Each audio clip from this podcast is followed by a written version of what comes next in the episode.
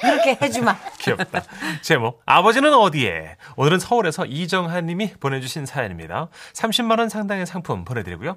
백화점 상품권 10만 원을 추가로 받게 되는 주간 베스트 후보 그리고 200만 원 상당의 가전 제품을 받는 월간 베스트 후보도 되셨습니다. 안녕하세요. 정선희 씨, 문천식 씨. 네네. 아, 지난 명절 코로나19로 인해 사형제가 다 모이지는 못하고요. 교대로 방문했는데 음, 그때 아버지 산소에 다녀오니 추억이 생각나서 몇 자 적어봅니다. 예. 저희 아버지는 새벽부터 저녁까지 부지런히 농사일을 하시는 전형적인 농촌의 촌부셨습니다. 없는 살림에 사형제를 키우시느라 고생을 진짜 많이 하셨죠.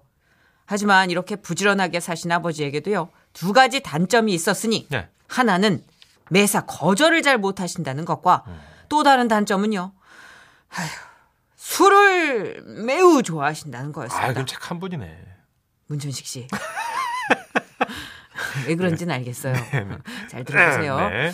이두 가지 단점이 합쳐지면 여러분 어떤 현상이 일어나는지 아십니까? 아, 아유, 그래요. 어, 내가 저 그쪽이 따라주는 거니까 거절 못하고 마십니다. 어, 아유, 어. 여기서 그쪽이란 아버지 자신입니다. 예? 아버지는 그렇게 집안에서도요 자리를 이쪽 저쪽 옮겨가며 당신의 잔에 술을 따르고 아 그쪽이 주는 술은 거절을 못하겠네 하시면서 홀짝홀짝 드셨습니다. 그리고 이런 아버지를 가장 불안해하는 사람은 어머니셨는데요. 특히 장날은 거의 인생의 고비라고 봐야 됩니다. 한 번은 아버지가 닭을 팔겠다고 장터로 향하셨는데요. 가는 길에 논두렁에서 김씨 아저씨를 만나신 거예요. 아이고, 김씨, 거기서 뭐 하나? 아, 그 지금 막 잡초를 뽑고 어, 새참으로 막걸리 한 잔 내가 탁 찌그리고 있지. 어, 어, 어, 어떻게 한 잔? 이렇게 하고 가. 어? 아, 아유, 저 목이 마르긴 한데, 아이고, 야, 이거 닭을 팔러 가긴 가야 되는데. 아, 이거 한 잔만 하고 가. 그저 어? 또 술을 어. 거절을 어. 못 하겠고. 야. 아, 그러지, 그러지. 아, 닭을 팔러 가야 되는데 또 이 막걸리는 거절하기 힘든 주죠. 그러지, 그러지. 그래서 결국엔 아버지가 김씨 아저씨 옆에 앉으신 거죠. 아유, 야, 이거 오늘따라 내 안에서 그냥 막걸리를 쭉쭉 잡아당긴다. 그러지, 아, 그러지.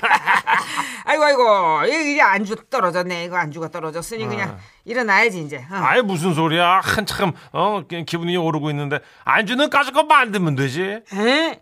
아니, 뭘로 만들어? 여기 있잖아. 예. 그렇게 우리 집 닭은 장터에 가보지도 못하고 그날 백숙이 됐습니다. 셰프예요. 예. 그러던 어느 날이었죠.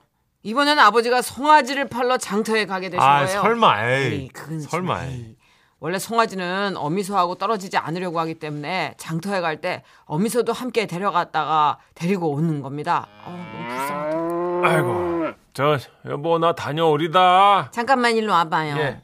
당신 명심해. 어? 가는 길에 절대로 어? 누가 막걸리 먹자고 그래도 절대 마시면 안 돼. 아유 안 어? 먹어. 송아지 팔면 속 끌고 바로 집으로 와야 돼. 응? 알았지? 아유 내가 몇 번이나 그랬다 그래. 알았어. 나좀저좀 믿으라고 좀. 에이 참. 그렇게 아버지는 큰 소리 뻥뻥 치고 장터로 향하셨습니다.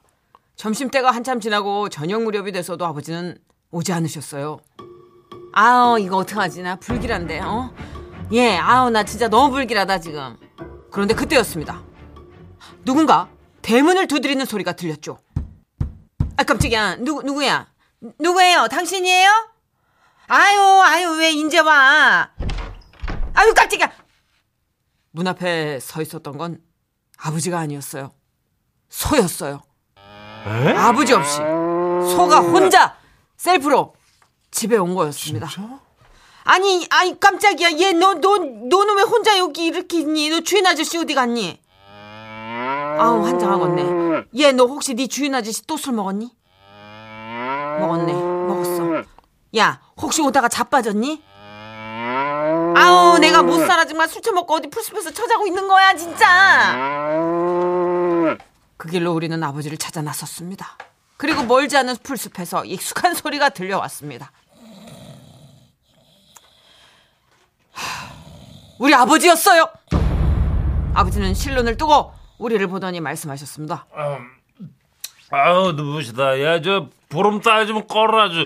내가 뭔 살아 진짜. 어? 아유 정신 좀 차려 이 고주망태야 그냥. 아이고 아이고. 아유 좀. 아이고 아이고 아이고. 아유 진짜 내가 진짜 창피해가지고 아. 오죽 답답했으면 당신 기다리다가 소가 혼자 집까지 걸어왔어 이거 누가 믿겠냐고 내가 속이 터진다 어 시끄러 일어나봐 빨리 송아지 판돈 어쨌어 정신 좀 차려봐 좀 아우 좀 나 좀 괴롭히지 마. 잠 좀 자자고 좀.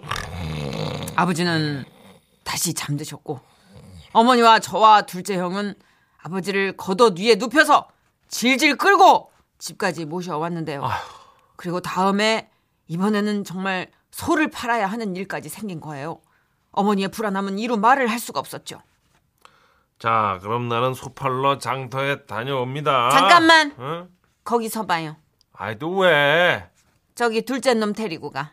아이 쟤를 왜 데리고 와? 아무도 안 발리면 당신 또 술 마실 거잖아. 어? 작년 생각 안 나?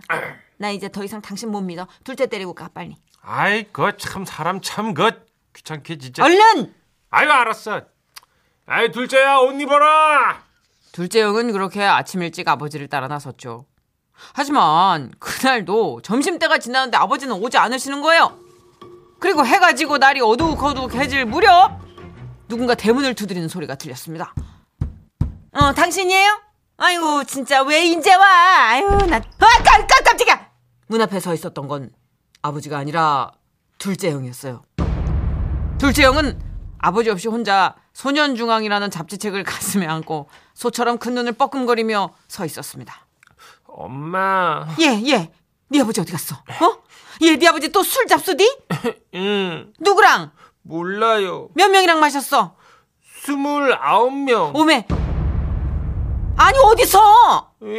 장터에서 장터 사람들 전부 하고 뭐 자네 술은 거절 못하겠네 이러면서 막 돌아다니면서 늦었어 내가 아버지 말려보려고 했는데 아버지가 소년중앙 사줄 테니까 이거 만화책 잠깐만 보고 있으라 해가지고 에이 소년중앙 다섯 번 읽었는데 아버지가 계속 술을 드셨어 에이 진짜 아유, 그래, 그래, 울지 마, 울지 마. 잘했어. 어, 우리 아들은 에이. 최선을 다했어. 어, 엄마는 알아. 그래서 네 아버지 지금 어디 계시니? 지난번 그 풀숲에서 주무셔 그래도 다행이라면 다행인 게요. 둘째 형 가슴팔이 딱딱해가지고 거기 옷을 들춰보니까 응. 다행히 거기에 소판돈이 전때처럼 똘똘 감겨가지고 있었어요. 아이고 형은 멸리기를 잔뜩 긴장한 채로 그 돈을 안고 집까지 걸어온 셈이죠.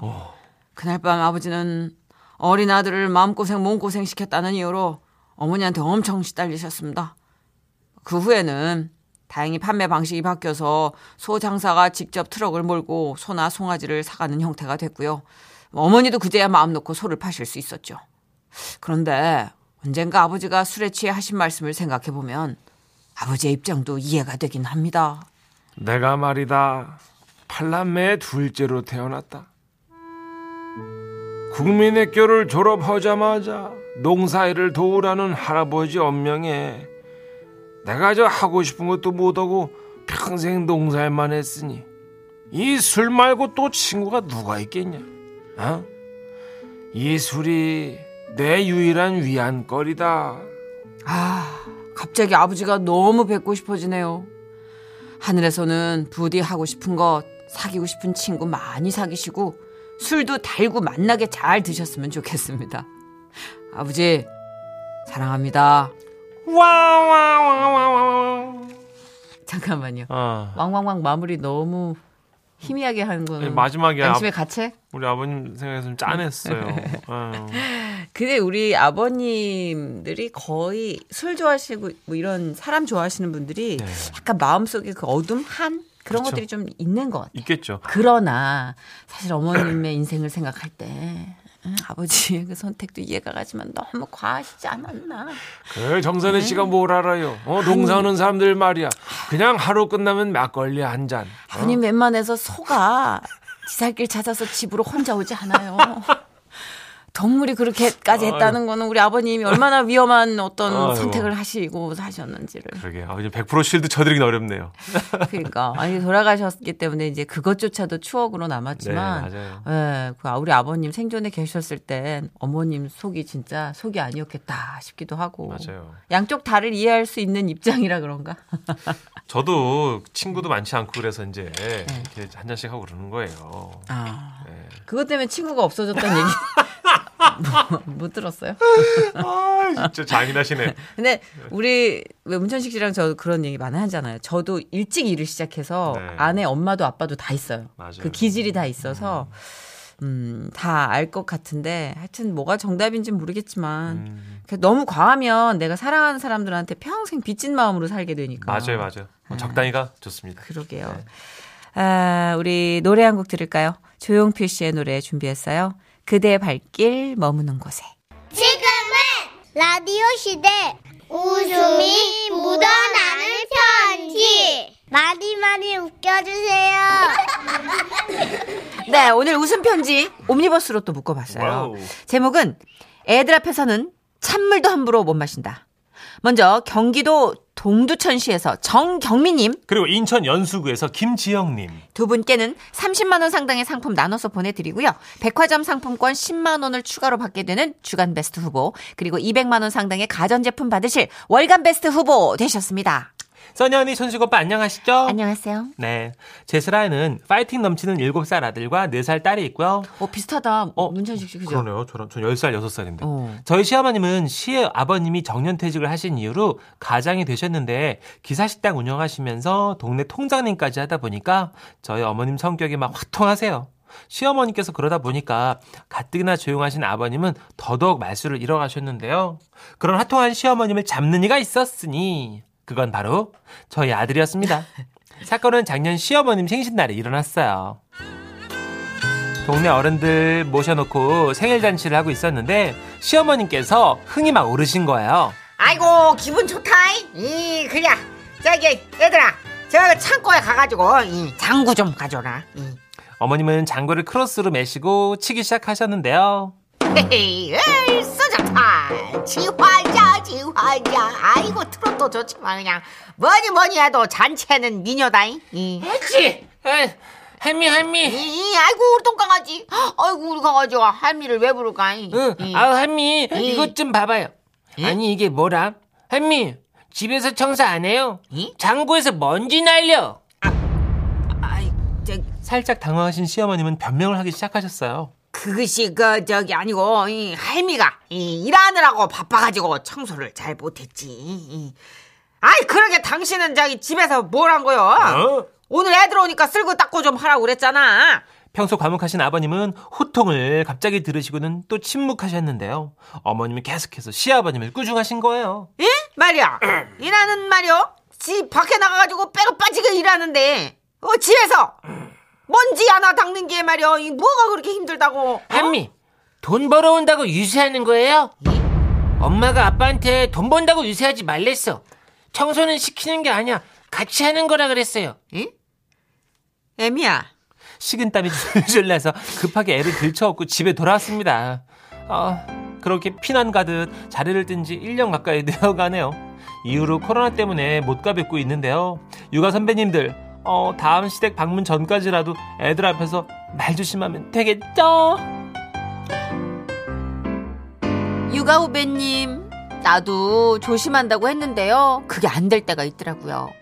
저희 큰아들은 다섯 살이고 작은 아들이 네 살일 때 뒷좌석 카시트에 태우고 남편을 데리러 간 적이 있었어요.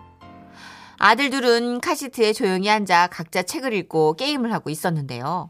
좌회전 깜빡이를 켜고 신호대기를 하고 있다가 천천히 주변을 살피고 좌회전을 하려는데 반대편 차선에서 어떤 차가 신호를 무시하고 돌진하는 거예요. 어, 어, 어, 어, 어, 어, 어머! 정말 간발의 차로 스쳐 지나가서 그 차도 멈추고 저도 멈춰 섰습니다. 어, 저도 놀라긴 놀랐지만 차에 또 애들이 타고 있었잖아요. 너무 화가 나고 입에서 아주 욕이 튀어나려 하는 거예요. 우선 마음을 진정시키고 예, 창문을 열었죠. 아, 애 엄마. 그 좌회전을 너무 늦게 돌던데. 아, 씨, 너무 화가 났죠. 너무 화가 났지만 애들이 들으면 어떡해요. 그래서 이를 악물고 말했습니다. 미친 거 아니야? 어? 뭐 어쩌고째? 미친 거 아니냐고!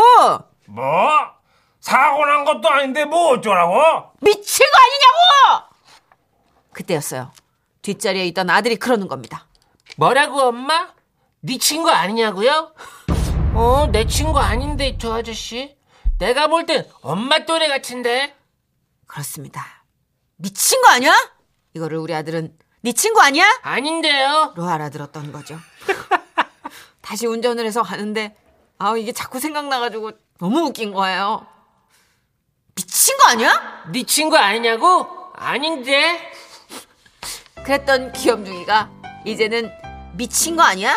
를 입에 달고 사는 중학교 2학년이 됐습니다. 아 어지러워. 이제 제 말은요 잘 들으려고 하지도 않지만 그래도 애들 앞에서는 찬물도 조심히 마시려는 엄마가 되려고 노력한답니다.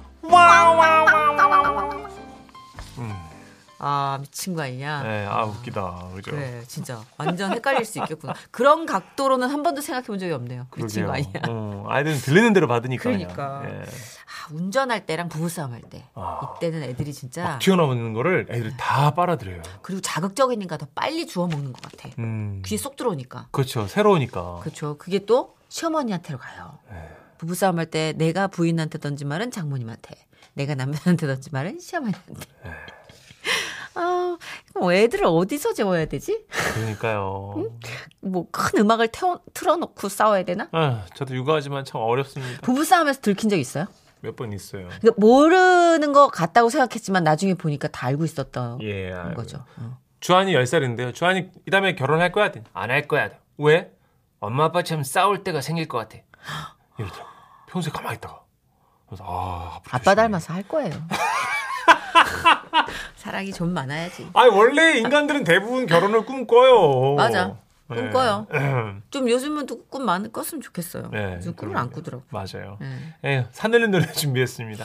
너의 의미.